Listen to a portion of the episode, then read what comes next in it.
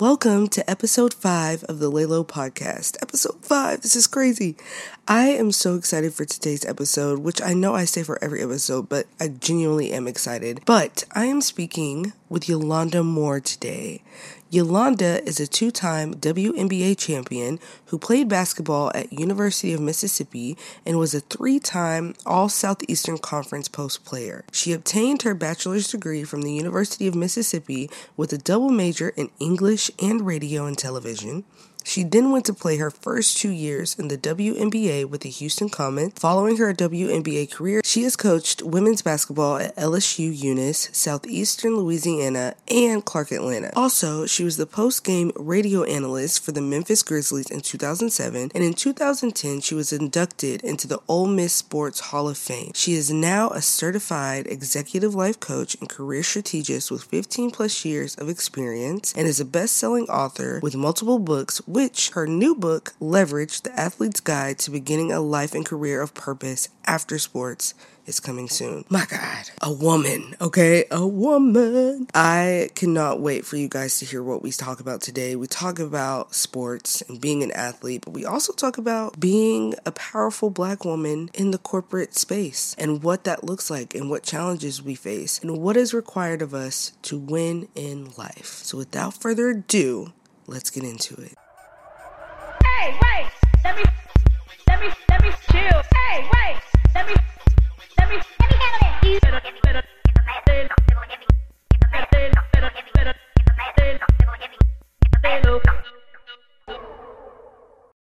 Awesome. Okay. Hi. Hi. How are you doing? I'm doing well. Oh my Doing god. We're glasses twins, so this this I makes know. sense. Yeah, yours are fire. They're fire. Listen, I, you're so stylish, just Oh. like your mom. Thank you. I I've become a minimalist recently, so I'm kind of trying to figure out what that means and the style, trying to figure out what that looks like. But you know, I take from her, so it's been cool. When I hear minimalist, I hear. Absolutely. Absolutely. That's the goal. I mean, that's the life that we want to live. And it reminds me of Steve Jobs. Like, he seemed like a pretty easy guy to just wear the same shirt every day. So, I don't know. I thought I'd try it out, see if life gets easier. Well, they look good on you. I like them. Thank you. well, thank you so much for agreeing to do this with me. Um, I really wanted to make sure that I have representation from women, especially who have done unconventional things by, you know, stepping into careers or areas that require a lot, but then move into a place that many people have access to, but still require the best of us. And I believe that you're a great representation of that. And you have done so many things in your life. um, the obvious, which is being a two time WNBA champion. And you've recently moved into your book that's out, um, speaking to individuals. You're, you're an executive life coach for 15 plus years. Um, you really help people develop their careers after being an athlete. You were a basketball coach for three different colleges, so many different things. How does Yolanda today feel about her life, considering where you started by winning these championships and, and where you are now? I feel great about my life. I've had like I've had a lot of different types of transitions. Um, some were intentional, some were unintentional, but they've all provided experiences that have helped me to mature, helped me to um, develop relationships, to build a, a master a skill set, and also um, that has created kind of like this foundation where I can walk into any room and know that I have that I can add value to the space. So I feel great about my life and my experiences. I love that because I think um, there's this kind of space that people in my generation are in right now, especially that so many of us are kind of on autopilot working through life. And there's this fear that we won't feel fulfilled or like we've made a mark in life in some way. So to know, even after doing so many things and still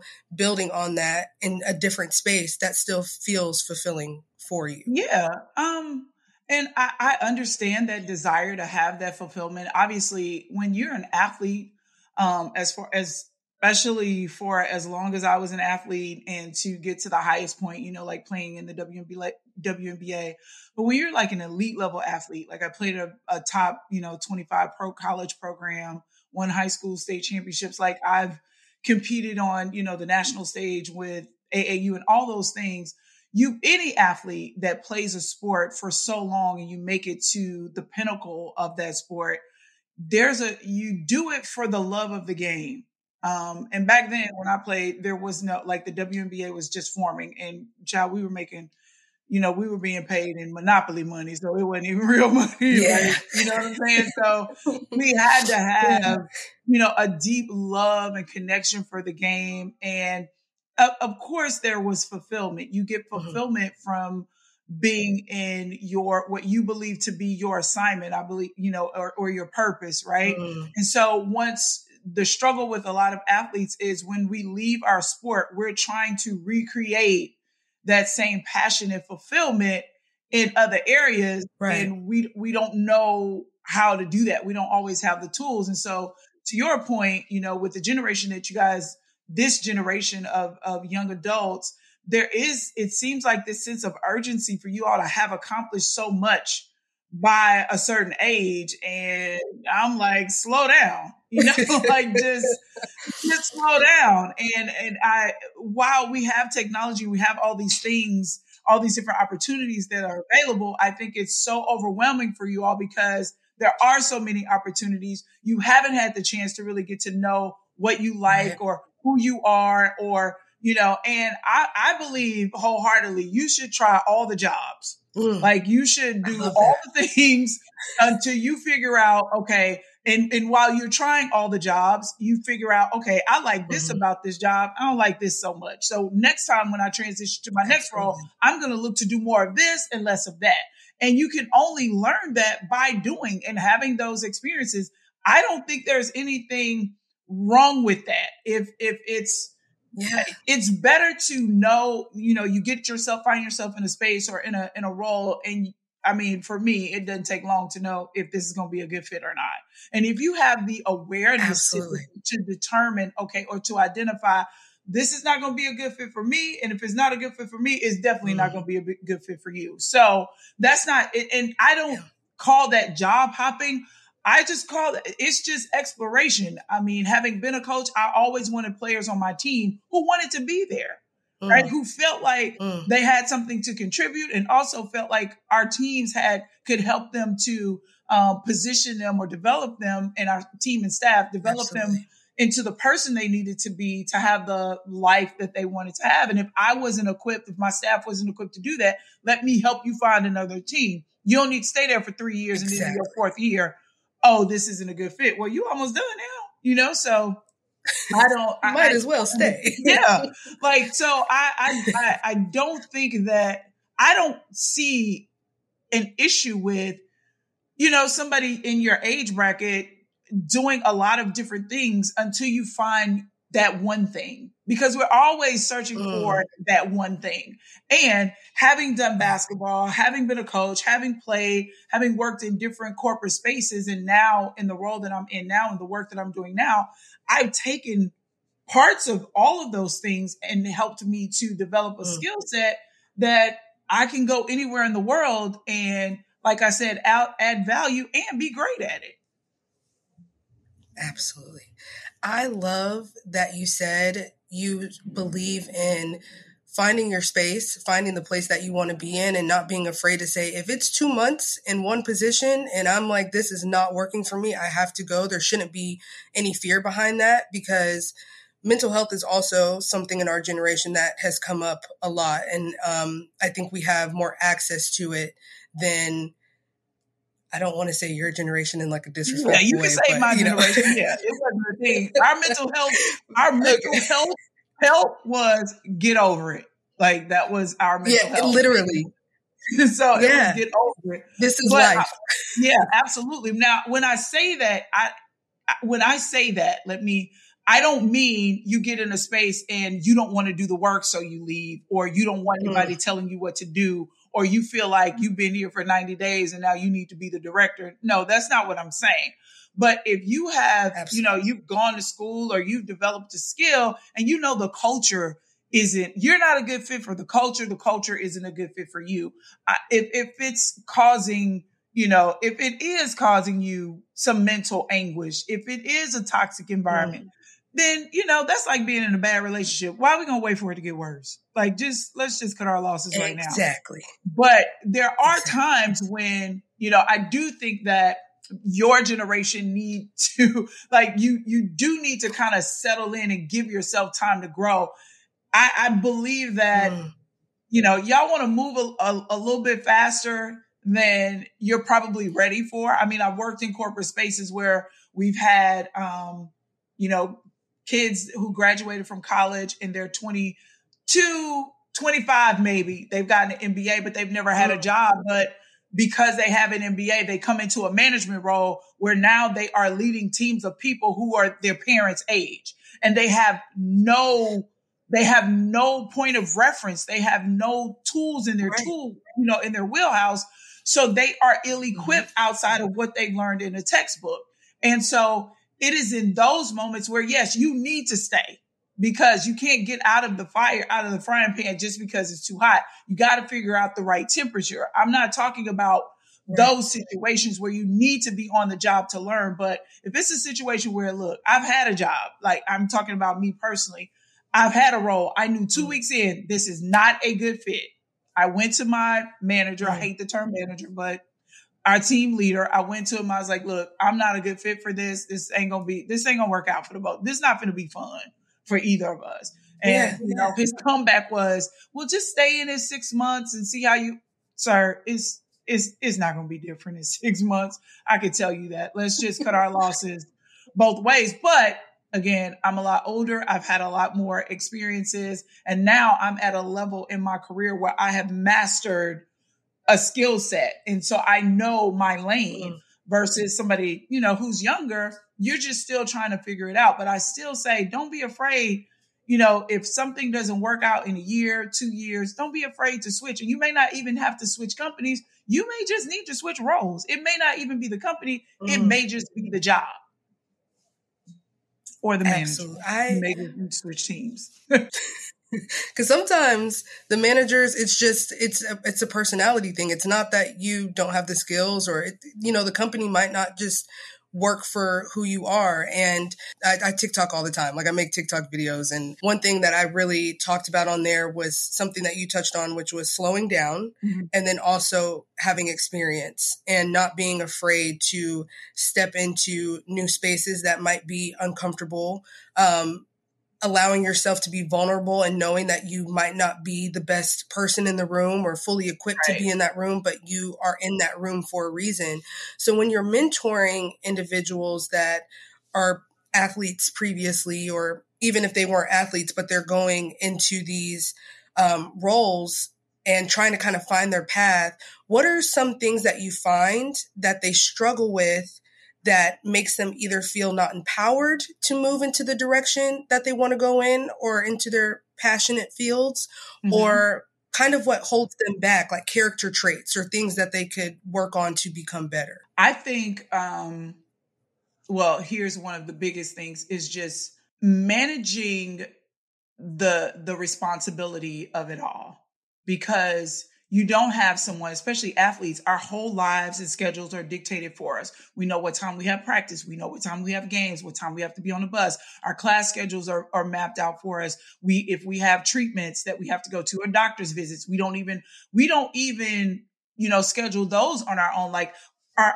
athletes ha- are are handheld the entire time that they are in those spaces. And then having to step out of that and every the responsibility is on you. And it's not even just athletes but just young people period especially those who have had the fortune who've been fortunate enough to have a supportive family group. And they've had parents who have been there and you know kind of like guiding them and, and being able to help them make decisions.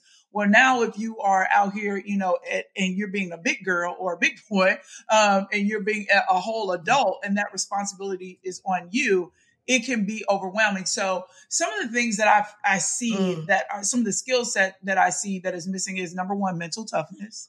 Mhm. Some stuff you just gonna have to go through. You can't learn it unless you go through it. Um, the second thing is just self awareness and emotional intelligence. Yeah, yeah. It's okay to be in your feelings, but you can't stay there.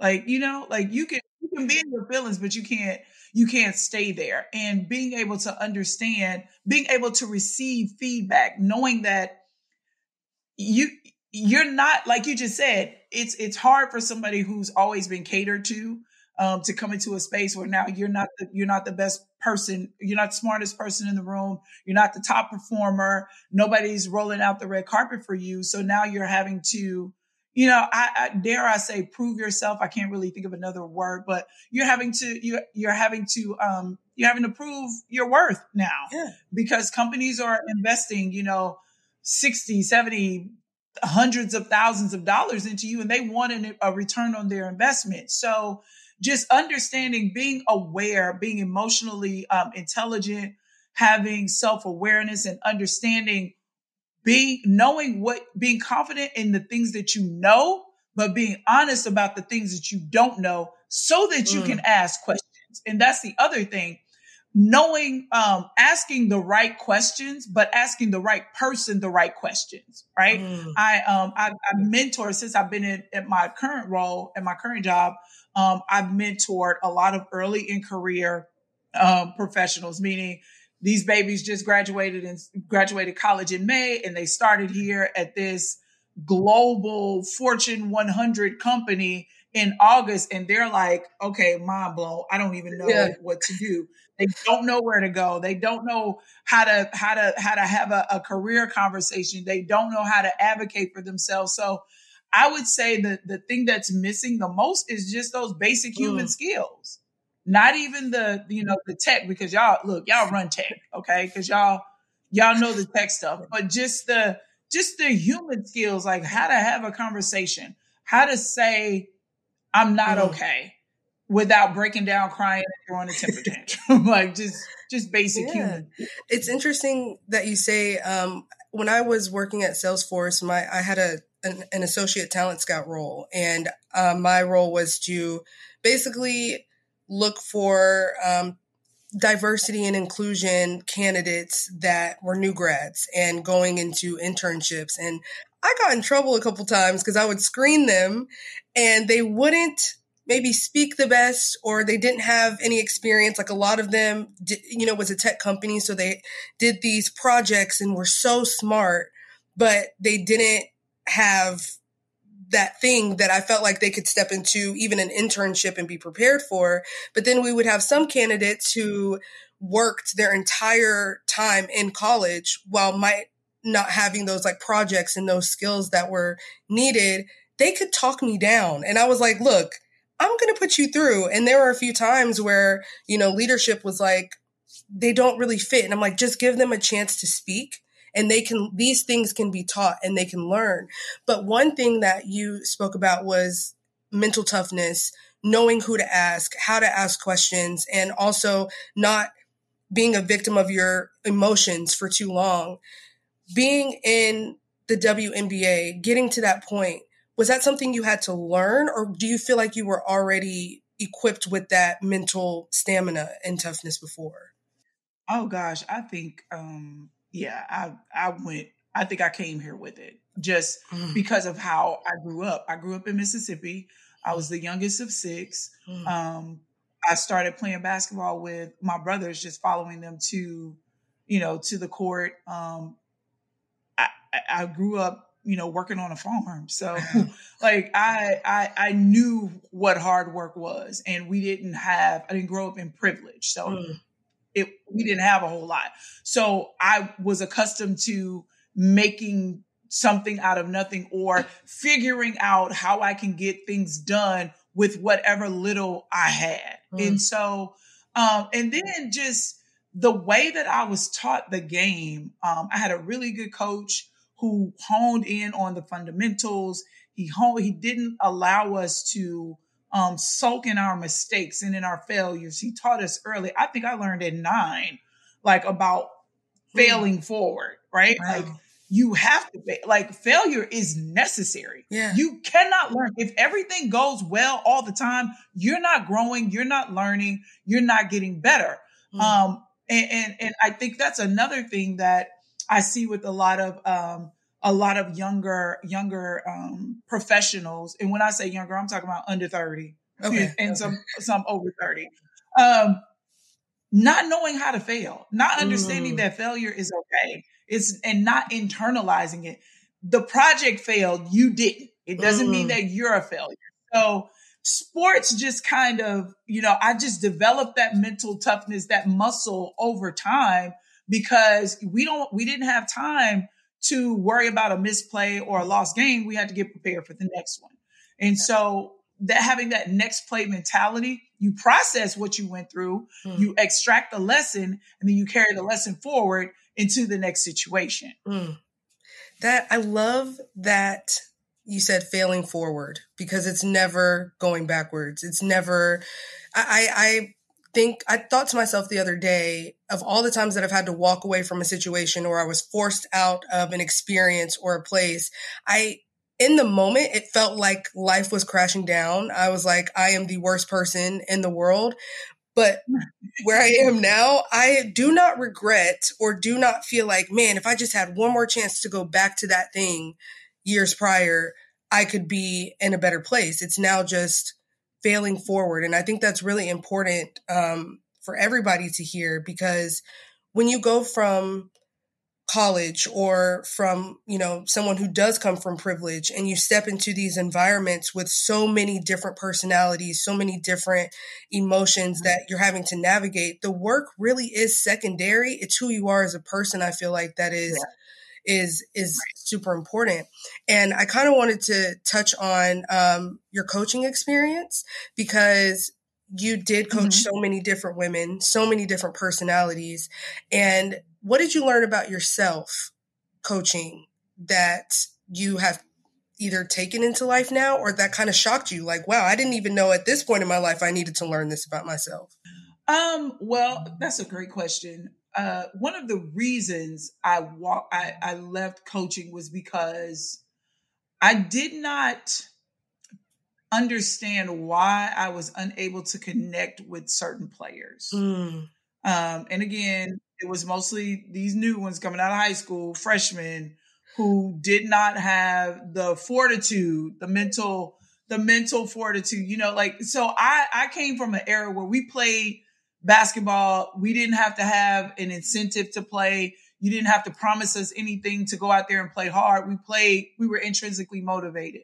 Mm, Like the game, being able to play the game, it's was reward in and of itself. mm, And so I, I noticed that the players who did not have that same commitment to the game, who needed a whole lot of convincing and coddling, I struggled to coach them. I struggled because it took a lot of, they needed a whole lot of me.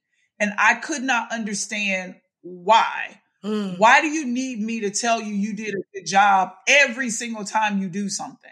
Like why why do you need that Yeah. affirmation from me? Like give it to yourself. Mm, Like if you if you know you did well, tell yourself you did a good job. Not saying that I never did it, but just like every single time and I wasn't used to players who would quit in the middle of a play.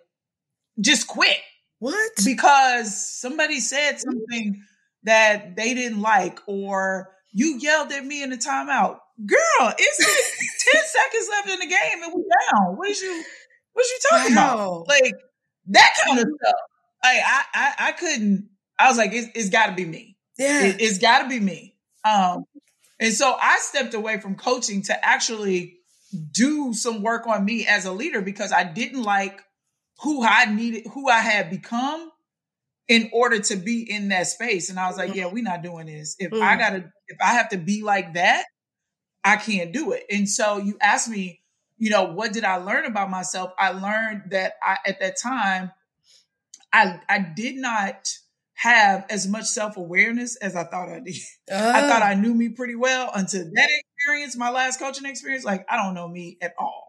And so I, I stepped away and, and started working with the NBA through a, um, a coaching program, a coaching development program for retired WNBA and NBA players.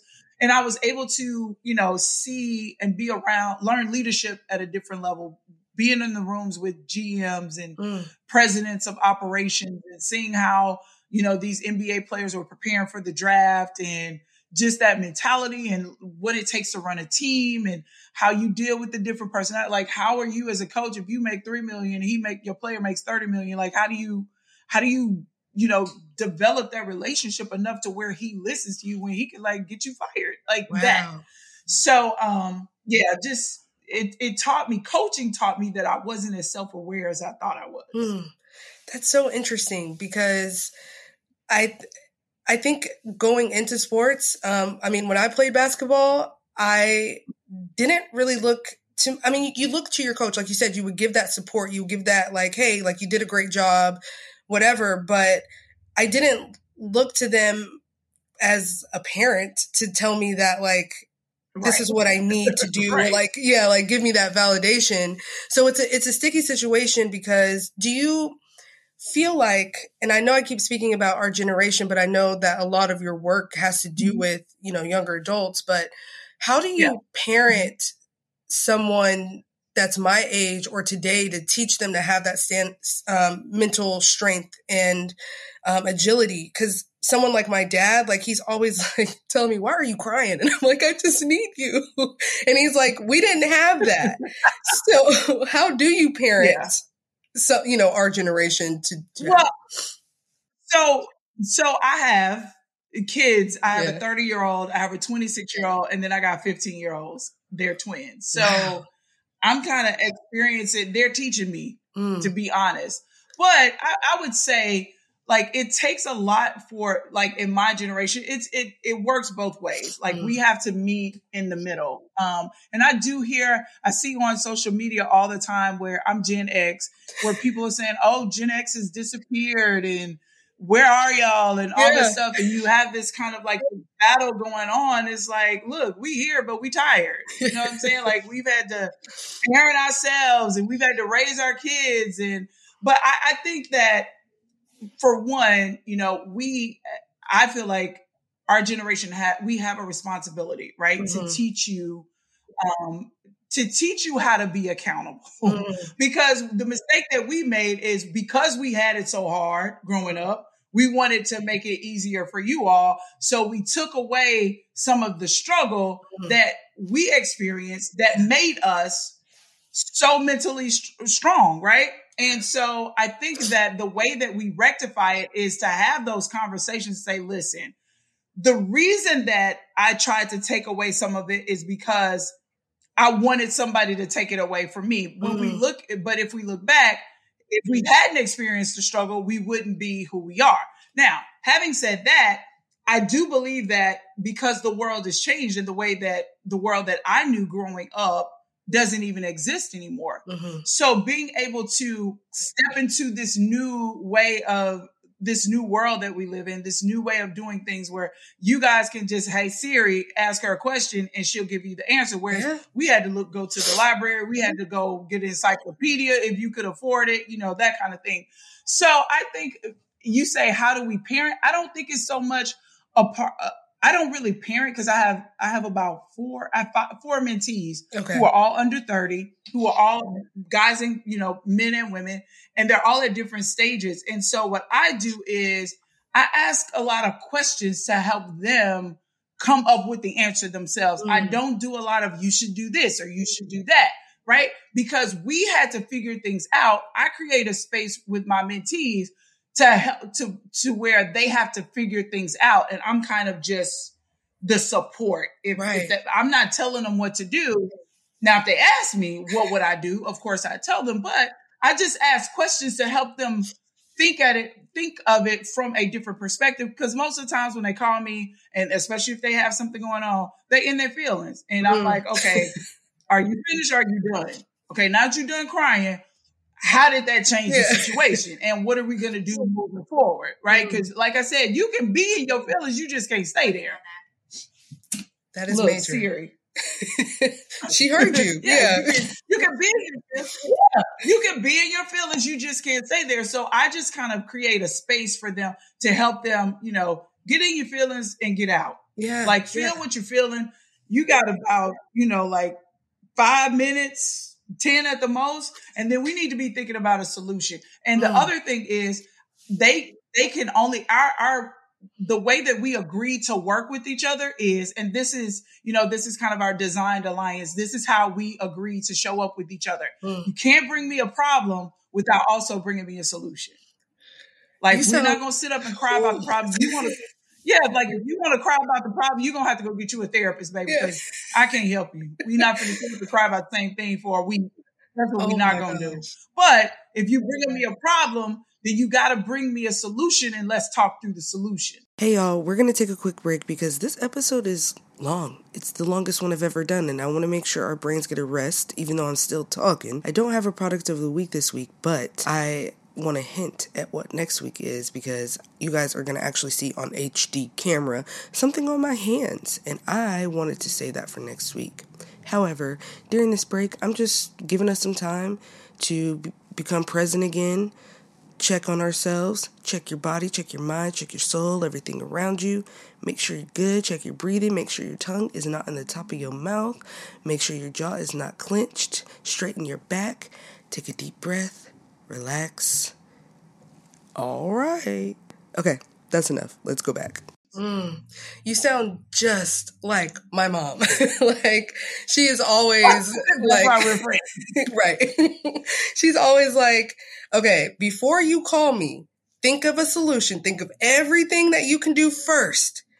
I'll let you cry. And every Right. time I call her and I'm like emotional, she's silent. She's literally for a few minutes. And then she's like, okay, so did you prepare your solutions for this call? If not, call me back and we'll talk about it.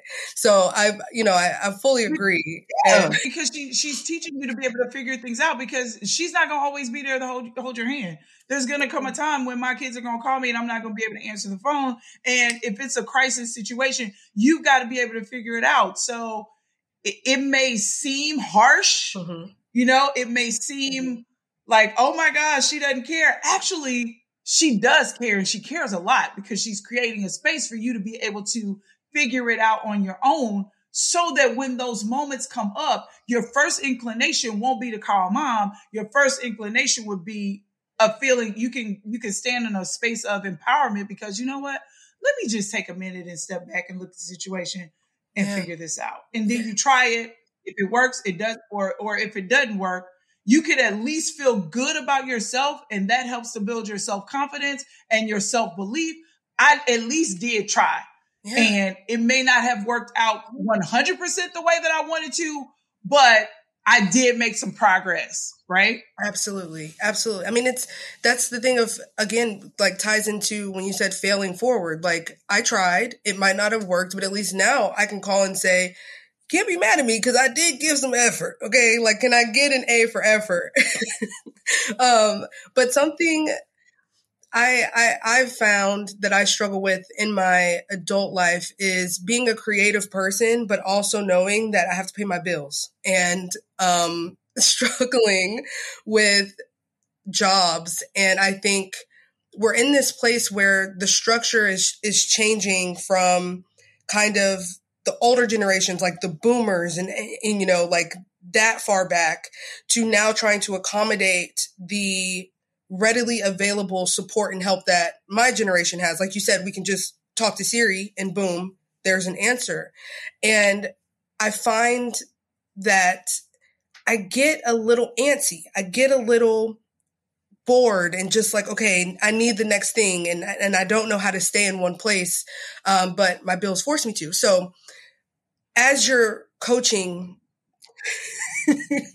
I got look, I got I have to have a roof on my head. I got to have food, you know, but um yeah, as you're coaching um individuals, where do you see the corporate um I don't want to say market, but the environments heading? Do you think in the next 2 or 3 years, you know, Gen Z, millennials are going to be fulfilled fully in the workplace by the things that we want or do you see that it's still going to be kind of like a push and pull um, from each side I think you all need to manage your expectations. I, I, think you all y'all are, y'all are, expecting your job to give you all of this, and it's not. It. It's it's not. That's I, I don't know where where y'all get that from. like your job is not gonna give you the fulfillment personally and professionally. Like if you get it, great, but. Mm-hmm. You're, that's not even your job. That's not the, the responsibility of your employer to make sure that you are personally fulfilled because you know if you sign up and you agree you sign your contract your employment agreement and you say i agree to exchange this these amount of hours of my time for mm-hmm. x amount of dollars and you know that's what you that's what you signed up for now you have to say okay what do i need from my job professionally? Because professionally is what they're responsible for. Your per- mm-hmm. your professional growth right? That's what they're responsible for. Your personal growth is just that. It's mm-hmm. personal. So that's on you. Your self development your self growth your self esteem is is self in front of that. So yourself yeah. is responsible for your self esteem and myself is responsible for my self esteem like you guys can't put that that's not your employer's responsibility mm-hmm. now they do have things in place where you can develop yourself professionally, which will require you to grow personally and create, you know, developing relationships and mm. understanding how to have these career conversations, you know, how to lead a meeting and things like that mm. that are pertinent to you being successful at your job that will then carry over into your personal life. But now, find it. And I understand that because I am a creative person. Yeah. But you have to figure out how to how to get some of that creativity in the work that you do. And if you can't do it at work, then you do things like you have your own podcast, you create your website, you yeah. found your you find your own creative outlets outside of outside of work, but your expectation should not be that your employer gives that, provides that to you, unless you're a graphic designer or you less, unless you work in fashion or, yeah. you know, that's the space that you work in, then you have that creative outlet. But if you work in like, I don't know, you're in customer service at a, at a gas company, how, how, creative can you be? I mean, but that's not what they offered you. They didn't say, okay, you can sign up to work here in customer service and we're going to give you this you know, this freedom to be creative. That ain't what they said. They said, we're going to pay you X amount of dollars for you mm-hmm. to come, for X amount of hours for you to come and answer this phone for this, from this time to this time, Monday through Friday. Mm-hmm. That's what we signed up for. That's all you should expect. And we're going to give you the tools to grow professionally so you can be the best at answering the phone these amount of hours Monday through Friday. Absolutely. That's what that's what we signed up for, right? Yeah. So I think that's a that's really big, and I'm so glad you said that. You said that you guys have to manage your expectation. Your employer is not responsible for you having a, a great life. Like that's not their mm. that's not their responsibility. They their responsibility is providing you a safe work environment that provides you opportunities to grow professionally so that you can do your job mm. to the best of your ability and you know climb the career ladder build relationships whatever else. But making sure that you're fulfilled creativity creatively that that ain't that ain't yeah. that's not their job. That's your job. That is that's very valid. And i mean you kind of slapped me a little bit with that one because i mean as like a reality I check. Mean, um but I mean, it's, the truth. It is. Yeah, yeah. And I think this is kind of, I have two questions, but the first one I'm going to ask is mm-hmm. moving off of that. You know, writing your book, being in the position that you're in now, mentoring individuals, work life balance, I think, is another thing that's super huge and something that um, I have faced with my current employer, where I find that I'm working from nine to nine on the weekend, sometimes Sunday nights to catch up with my work and still trying to manage, you know, having a life. How do, I'm so sorry, my dog. One second. Are you good?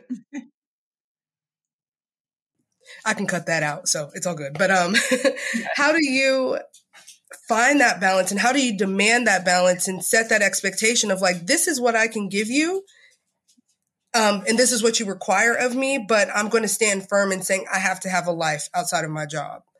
Okay, so I'm gonna I'm gonna go around the corner. I'll, I'm gonna go around the block just to get across the street. So bear with me. I don't believe I believe that work life balance is a myth.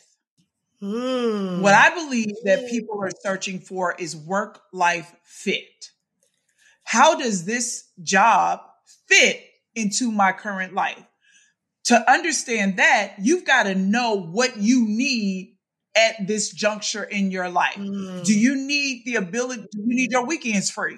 So if off rip, you know, I cannot have a job that requires me to work on the weekends, you should not have a job that requires you to work on the weekends. Off rip. A job that requires you to work on the weekends and that's is not a good fit for your life, Yeah.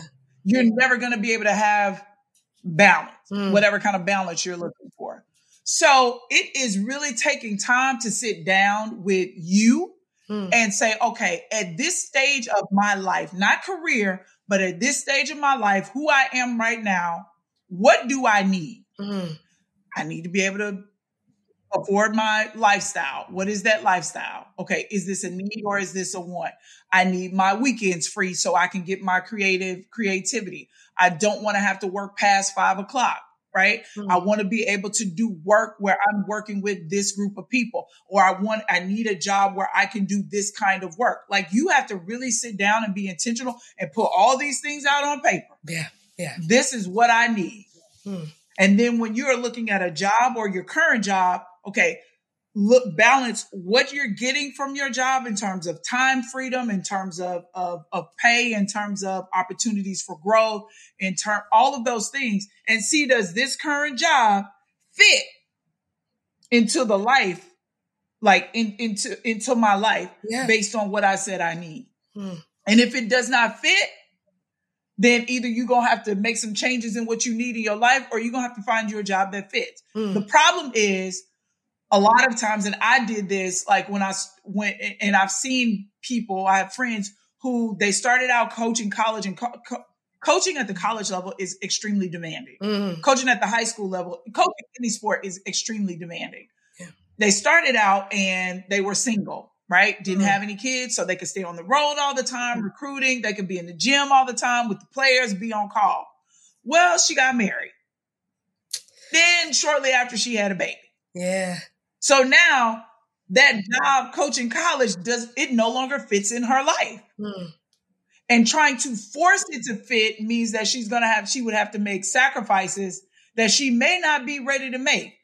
In order for me to still be able to do and be on the road and recruit, that means that I won't be able to be there with my kids. Yeah. I'm going to miss time with my husband, things like that. So you have to sit down. Again, you have to be very intentional. Get out of your feelings. like it may be a, it may be a company. Oh my gosh, I really want to work for this company. I really, really do. Because if I work for this company, it's going to look really good on my resume, but you're miserable Miserable. and you don't have no life. And you crying before you go into work. Like who wants to live like and you hate your job, you hate your boss because it's it's not giving you providing the quality of life that you desire. Listen, this is my thing. Mhm. I believe everybody des- deserves to have a job that they want, get the job they want, doing work that they love that affords them the lifestyle that they desire. Mm. That is what a job has to be for me, a career. It has to be the one that I want, doing work that I absolutely love, that affords me the lifestyle that I desire. Mm. Those are the things that I need. And so you have to figure out what career do you want or what job do you want? What kind of work do you want to do? And does this job give me, afford me the lifestyle that I, that I desire to have? Absolutely. I mean, and, and it doesn't matter what age you are or what stage of your career you're in, you should be looking for those things, in my opinion. Mm. Now, I could be wrong, but I- think it's more of work life fit Mm. than work life balance. I don't disagree with you at all. I think you actually came back around the corner very well. Like that's that's perfect because I um you know, I I'm definitely in that space of I want to tell on myself, but we're always looking, you know. but I'll, I'll I'll snap. I mean, everybody should be. You should you should always be looking because here's the thing. Your job, my job, anybody, they could send you an email in the morning and be like, look, thank you, but your services are no longer needed. Yep. Right. And Mm. then what are you gonna do? So I say you you should always be prepared because preparation prevents panic. Mm. You should always be documenting, you know, any new skill that you've learned. Your, like your resume is a living document. You Mm. should always keep track of any projects that you worked on. What was your contribution to the project? What was the outcome of the project? Like any meetings that you led, any kind of different innovations that you created at work, anything. Mm. Like you should always be updating your resume. And I would, I mean, I would say once a quarter. If not, I mean, obviously, if you're doing something like once a month and you're having, you have a new accomplishment or something like that, then you make sure that you document it. But once a Mm. quarter, that thing should be updated at, at minimum once a quarter. Now, I do would recommend, you know, every 30 days you should be taking Okay. it, especially if you're doing things at work. You know, Yeah. if you are like I work in change management, so we're always doing training. We're always, you know, developing programs and things like that. So, honey, I, I'm I'm I'm updating mine, like you know, just documenting things every week. So I would say every month you should take the time, take time to reflect at the end of the month. Okay, what projects did I work on this month? What um, did I receive any high fives or any acknowledgments? Did I lead a meeting? How did the meeting go? You know, like did I take a new class? Did I learn a new skill? And Mm. being able to document those things. But yeah, you should never. You should, and, and to say, oh, you you're always looking. It means that you're being disloyal to your current employer. No, it's not. It's you're being prepared. Like you're being, you're just being prepared. Now, Yes. looking doesn't mean that you're out here applying. Like Right, you know right, what right. I mean? It doesn't No. mean that. But you, you definitely should always be seeing, okay, what is the even if it's for only to see, you know, what's the job market looking like? Mhm. You know, Mhm. what are the skills that are in high demand right now? Like, and, and because what we're doing is we're shifting to a skills based economy. Mm. It's no longer where you have to have a degree or you have to have, of course, if you're going to be an accountant or a lawyer or a doctor, Yeah, you need a degree. I'm going to need you to be cool. But for a lot of these roles, especially in tech, you know, do you have, do you have the training? Do you have Mm. the knowledge? Do you have the skill set? Do you have any experience? Like you can create any kind of, you know, a career path so many different ways, but it's going, again, it's personal development Mm. it's it's it's personal growth so it ha- it's personal for you so it the onus is the onus is on you to make this happen like it's not up to your employer to say okay you need to upskill in this area Right. if you know that you want to move up to a new level and you need skills then it's up to you to go out and get them Mm. your employer may provide courses or may have partnerships with universities where you can get tuition discounts but at the end of the day you own your career Mm. Mm. you own your career. You're responsible for it. And you've got to decide what you want your career to be. Like that's on you. I I love that, and it leads me to ask, you know, seeing a black woman in such a great um or, or on such a great level in the corporate world, what is really the issue with diversity and inclusion, and what do you think are really holding back people of color from being in these high positions? Okay. What I've seen is a lot of black on black crime in, in corporate America. Oh my gosh! Like we don't we don't do a very good job of helping other people of color up. Yeah. because it's so hard sometimes to get in those spaces. Um, like I was just having a conversation with one of our VPs. Again, I was the only black person in the room. It Mm. was all women, but I was the only black person. At the, my previous company, I was there for a few years. I was the only black person on my team, and I Mm. was on a couple different teams. I was the only black person on that team. Team I, I'm on now, I'm the only black. Matter of fact, I'm one of maybe three black people on our entire floor that is and there are a couple there are a hundred of us so i mean it's we have to get more more of us into those leadership positions and I okay so when you're in your career you need three people right Mhm. on your team you need a coach you need a mentor, and you need a sponsor, Okay. right?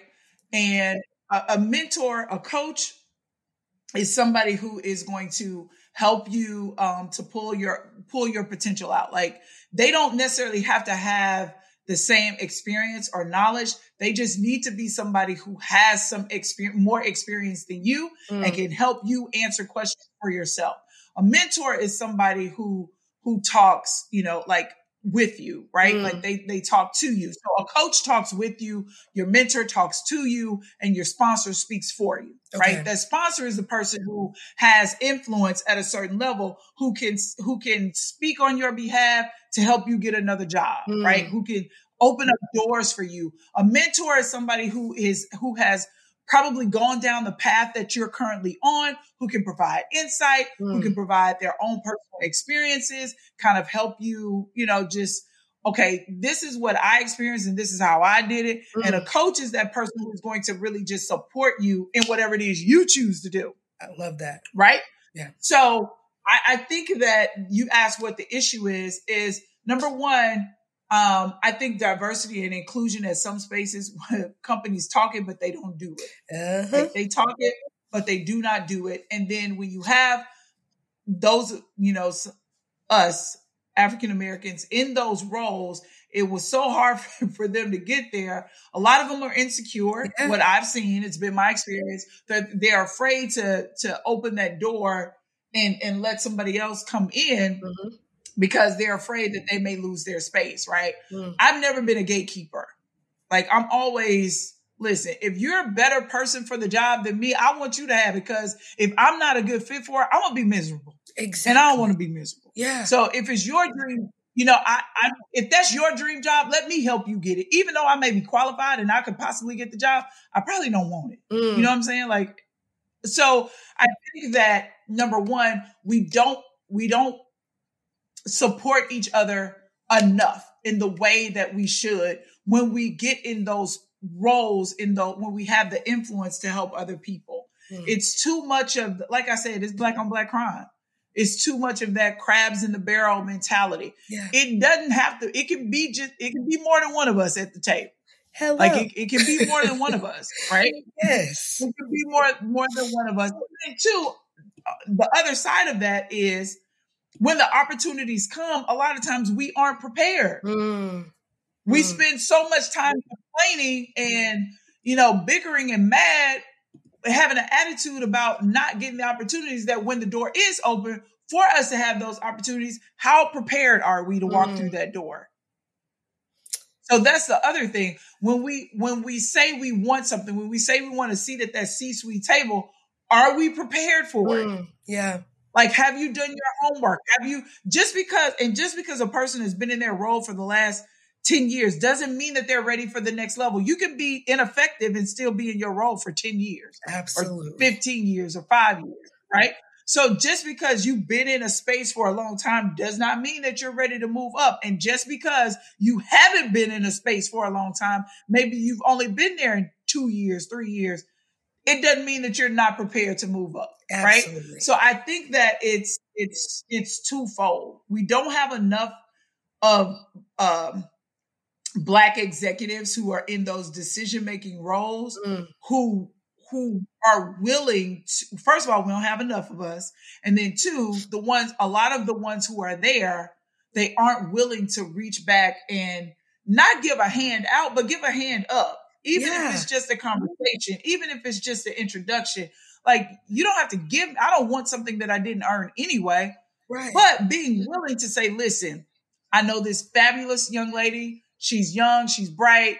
I think you, you know, just have a conversation with her. Let's keep our eye on her. She's a high potential, you know, employee, may be good for leadership in the next year or so. Like, Give let's do that. I don't we have a yeah, I don't think we have enough people doing that. But then two, on the other side of that, I don't think that there are enough of us who are speaking up and saying, listen, Mm. I want this. I want to go to the next level. How can I get there? And then when they Mm. give you the feedback, implement the the action steps. If they say, okay, Mm. well, you you may need to like with me, it's you need to be better about building relationship, building relationships. I Yeah. don't do well with small talk, and corporate America is riddled with small talk. So I'm I'm getting out of that. Um, Yeah. yeah, I'm getting out of that because it's necessary. Like it's necessary. Absolutely. I I oh, you touched on something that has literally been my experience recently where I had a black manager who I admired and I was so excited to work for because he is just sharp. He is on top of everything. He's passionate. But I felt like one, the company did not support our working relationship um, specifically because certain um, employees found us to be, I don't want to say threatening, but maybe it made them a little bit uncomfortable, which then indirectly or directly affected our working relationship.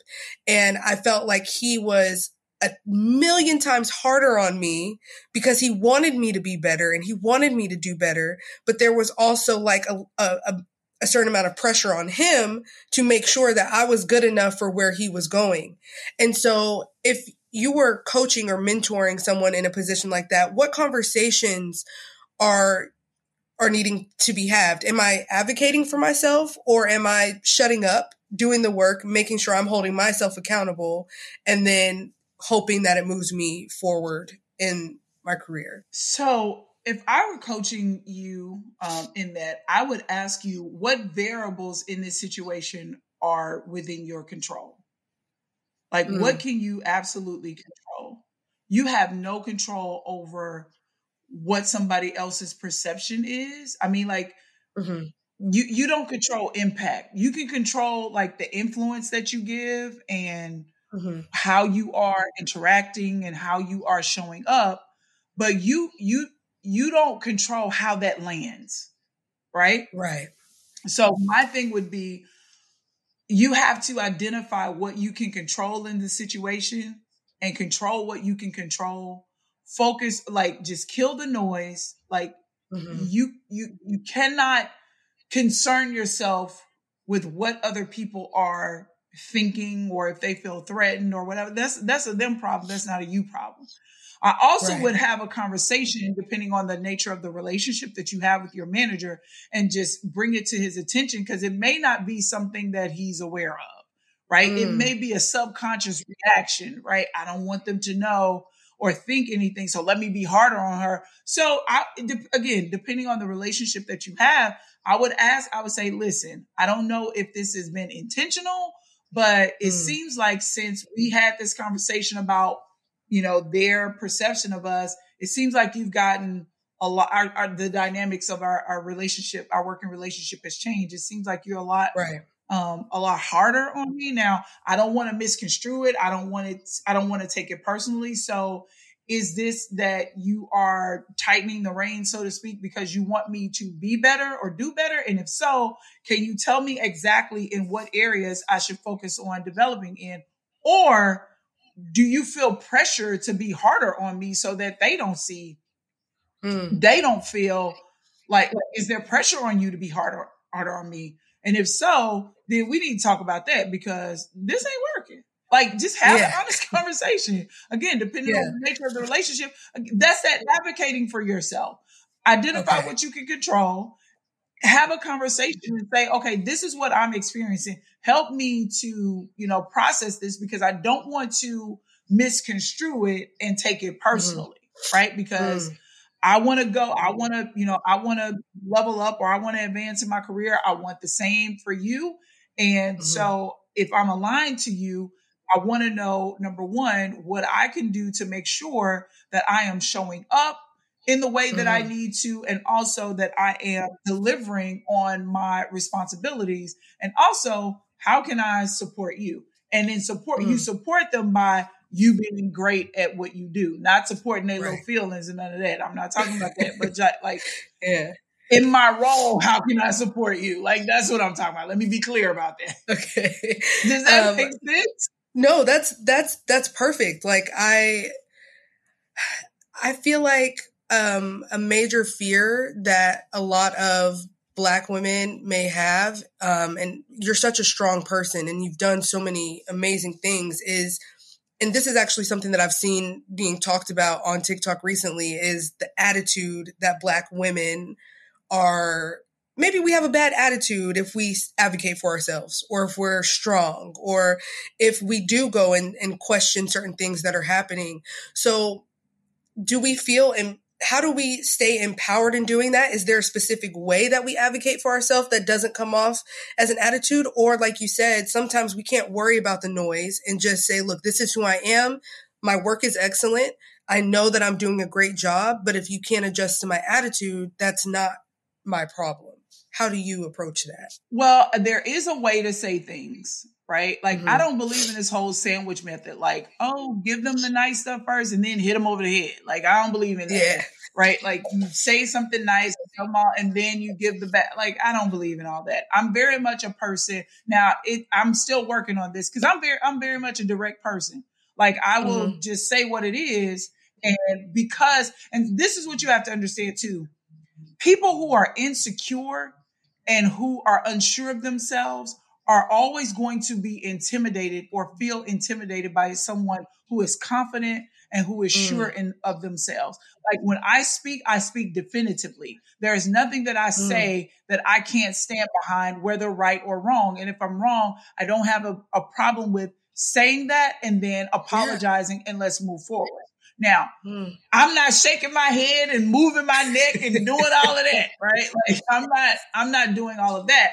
But you know, you can't. I don't worry about that that whole angry black woman stigma. Like I just don't buy into it because that's not me. And right. if you want to categorize me as such because I am speaking up for myself very intelligently, which I have every right mm-hmm. to, then there is something that you need to look within yourself at. That's not a me problem. Mm. That's a you problem.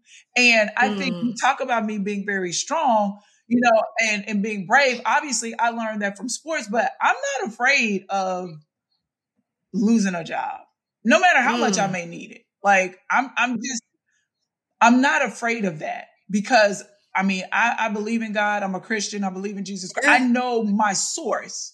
Like this job is just a resource. And if if I lose this one, I can get I'm great enough that I can get another one. Like Absolutely. even in this job market, like I just like my mindset is I, I understand what's going on. Like I see it, but I'm still not afraid, especially mm-hmm. when I know that I am in the right.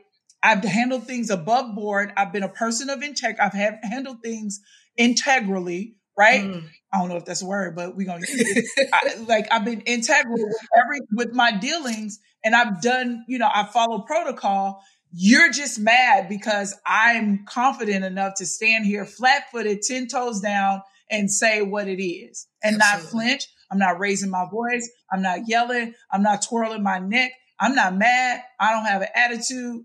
I'm just stating facts. I'm just stating what it is. And if you don't have, if you have issue with that, that's not a me. It's not my job mm. to, you know, like soften that for you. Like that, that's just your feelings are not my job. Mm. Now, again, tone matters. Like how you say things, it does matter. I don't believe in, I don't revere people. Mm. Like I don't put people on a pedestal because they're a VP or this or that. Ooh. Like I just don't. Um, I respect the work that people have put in to get to where they are, but I don't fear people. Mm. Like I don't, I won't walk into a room full of, you know, I wouldn't walk into the room with the president of my current company and feel like, oh my God, yeah. it's him. I'd walk in, shake shake his hand and say, Hey, I'm Yolanda, you know, nice to meet you, and mm. sit down and okay, what we doing? Yeah. Right. I think that when people stop putting other people on a pedestal based on their title. Again, I have mad respect for anybody who has put in the time, like 10, 15, 20 years mm-hmm. to develop their career and their skill set and master it and to be where they are. I have mad respect for that, but I'm not going to, re- I'm not going to fear nobody. I'm mm-hmm. not going to revere anybody. Like respect is honorable, you know, like I'm not, I'm not saying to dishonor people, but I'm not shaking in my boots because you're a VP and Right. you walked in the room. Because, quite I don't- frankly, Do I that. might be the VP too. So let's let's all. I'm very, you know, you, you are capable of stepping into that role as well. Absolutely.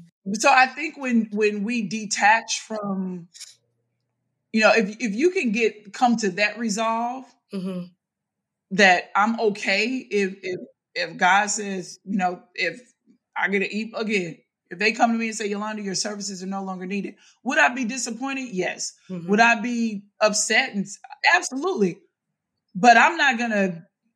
I mean, life isn't over. Mm. You know what I'm saying? Like, and when people feel like you, it's it, again, it's like in a relationship.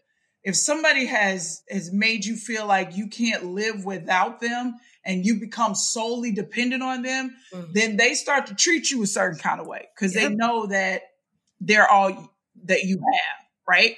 And that's not to say that you're not grateful for your job or what have you, but you're not married to any company. Like at Mhm. the end of the day, that's your job, your company, not mine. Absolutely. And it, it's not my business. And so when they start to make cuts because it's going to suit their company, if they feel like they're about to lose money and they need to make cuts, they're not going to care about my feelings. Absolutely. You know, like they're not going to care about how it impacts my family. They don't care about those things. So I think just getting to the coming to that resolve or, or getting to that that point where you know I'm here for the for however long I'm here. Yes, I would love to stay here and retire from there. But if that doesn't happen, Mm. I am confident in my ability and the skills that I've developed up to this point to know that I can go somewhere else to another company and add just as much value there than I did as I did here. And so when you when you come from that space, then you're okay. You're confident to speak up for yourself. You're confident enough to advocate for yourself. You're mm-hmm. confident. You you know you're you're brave. And it's not easy being brave, I've learned, but when you when you come to those when you have those personal convictions, I think that it's easier to kind of stand up for yourself I and not care if they think you the angry black woman or not. I love that. Like I think you you hit the nail on the head and I think um I think we just have to understand that being misunderstood is going to be a part of life and um you know stigmas and um uh cannot think of the word uh what is it not racism but uh when you Stereotypes. Yes, thank you. My gosh. Um, that is, you know, it's going to be there and it's up to us to really change the narrative. Um, and, and it takes one person sometimes to affect one VP's mindset of who black people are by changing that narrative. So I think you absolutely hit the nail on the head with that. I think too, we got to deal with our own issues and heal our own traumas because a lot Mhm. of us are dealing with, you know, we're not healed and we're in the workplace and somebody says something and now you triggered and now you're going off and then you get reprimanded and now you mad and like, you know, you got again, there's that's that self-awareness piece. Mhm. I I know myself well enough to know when I need to remove myself from a conversation. Um, I've learned how to coach myself in certain situations. I know when I'm being triggered. And if I can't remove myself physically, I know how to remove myself mentally, Mm, but still be in the room, even if it's for a moment, so that I can, you know, stay in, like, come back and stay in, be engaged in the conversation without going off yeah. on somebody because they said something stupid and sideways, talking about the side of their neck. Like, come on. Well, I, I that Yeah. actually leads me what you just said. It leads me to my last question because the Lay Low podcast, um, I really wanted to create this to amplify um, voices, especially Black voices of individuals who are doing great things, but also things that aren't super normalized. So, you know, you Mhm. mentoring and and being in the position you're in and coming from where you've been, I think you represent that really well. So I always want to make sure I ask my guest in this day and time with your schedule, with your responsibilities, how do you lay low? What are things that you do outside of of work in this? I think I mastered laying low, honey. Really? When I'm when I'm off work, I'm off work. Oh yeah, when I'm off work, I'm off work. Mm. Like I don't, like I don't. Mm-mm. I leave work at work. If some didn't get finished, it'll get finished tomorrow. Love that. But when I get home, I decompress. Like I will find me a good, um, like right now, I just finished Scandal. nice. Like I watched because I didn't watch Scandal when it was on. Yeah. Um, because I I don't really watch TV like that. I'm always either reading or when I watch things, it's something like self development or something Mm. like that. So I'm watching YouTube a lot. So I started just you know decompressing. Like I'll watch, find me a series I just started. I think it's called Family Business Mm. on Netflix. So I just started watching that. Um, so that's what I do. I mean, or I'll go uh, like my happy spot, like my happy place Mhm. happiest place on earth, um, outside of just you know spending time with God, is Sephora. Baby, I'm in Sephora. okay? I love it.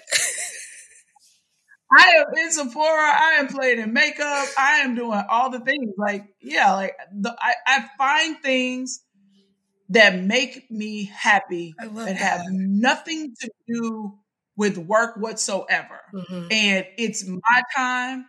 I'm gonna do it.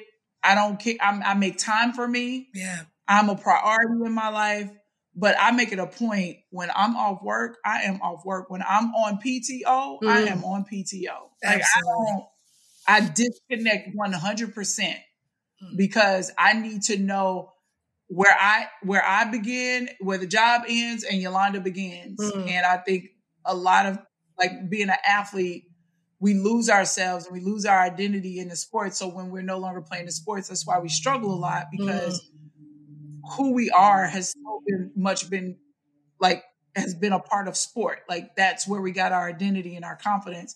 And I see people in corporate America, they become the work, they Yeah. become the job, and you don't know when the job ends. And they, mm-mm, mm.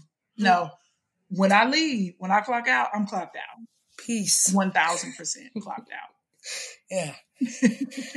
I, I I so appreciate you taking the time, and I'm really invested. You know, my mom. I, I remember when I first met you. Um, I first of all, Yes. I don't. I don't remember a lot of things. I actually just got an app that is helping me, um, like remember names and like facts about people because I don't. I think it's like something to do with ADHD, out of sight, out of mind. So you were someone that I remembered very well. Send me that, Oh, I'll send it to you. Absolutely. Absolutely. Um, please. Yes. but I just remember I was like, wow, she's so tall and so beautiful. And I just was captivated. and, you know, in the future, something that I would love to be able to do is come and see you speak or be um, a part of, you know, if you do mentorship or um, like a workshop or anything, and then kind of have more time to dive deeper in person and kind of ask more questions based off of what I see with my eyes and what I feel in your presence doing that. I would love to have that opportunity. Listen, girl, I have known you for a long time. Yes, you ma'am. Need a beady girl. um, so absolutely. Listen, you know, I would love to, um, you know, to talk with you, uh, like outside of here. You have my number, Kourtlynn. Yeah. You have my, like, I know where you live. I know your mama. So just, you know, I would love to, to, to share space with you anytime. Um, and if you decide that, you know, I would be a good mentor for you, then absolutely. You know, you know, I'm gonna, I'll, I'll shoot it to you straight, but it Yeah. will definitely be with love. Um, I've always thought the world of you, your brother, your mom, you know, just how close you guys are. And you're such a beautiful girl Oh, thank and you. all the things that you're doing. I'm so proud of you.